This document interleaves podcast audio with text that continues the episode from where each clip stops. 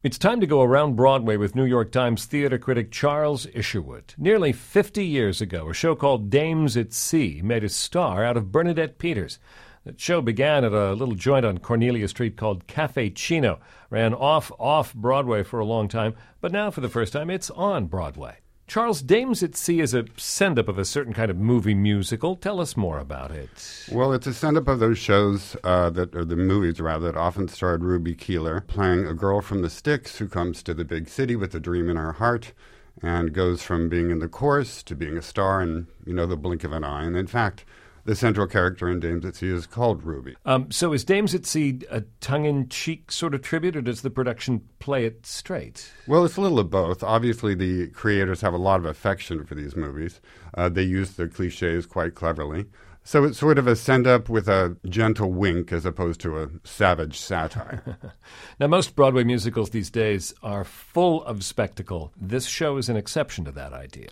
Yeah, it's a very small scaled show. There's actually only six performers in it, which is really quite small for a musical, even in these days where they're so expensive to put on. Um, and it does not rely on a huge physical production.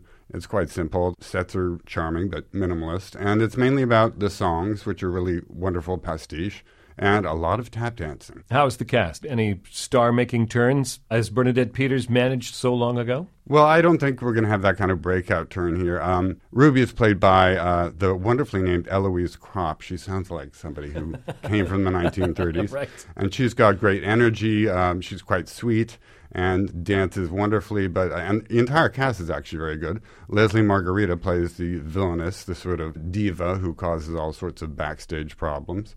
But I don't think we're going to have one of those aha moments this time around. Broadway's been reviving musicals and creating new old fashioned musicals for quite a while now.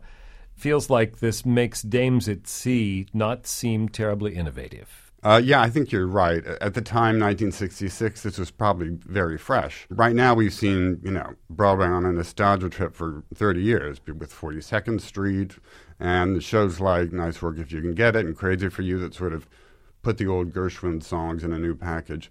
So Dames at Sea does have that feeling that, you know, we've seen this a bit before. Dames at Sea is choreographed and directed by Randy Skinner. It's at the Helen Hayes Theater now. And we go around Broadway with New York Times theater critic Charles Isherwood each week at this time on WQXR. WQXR is supported by the Young Vic production of Arthur Miller's A View from the Bridge on Broadway this fall in a 17 week engagement following a run in London's West End. Now in previews. Tickets and more information at aviewfromthebridgebroadway.com.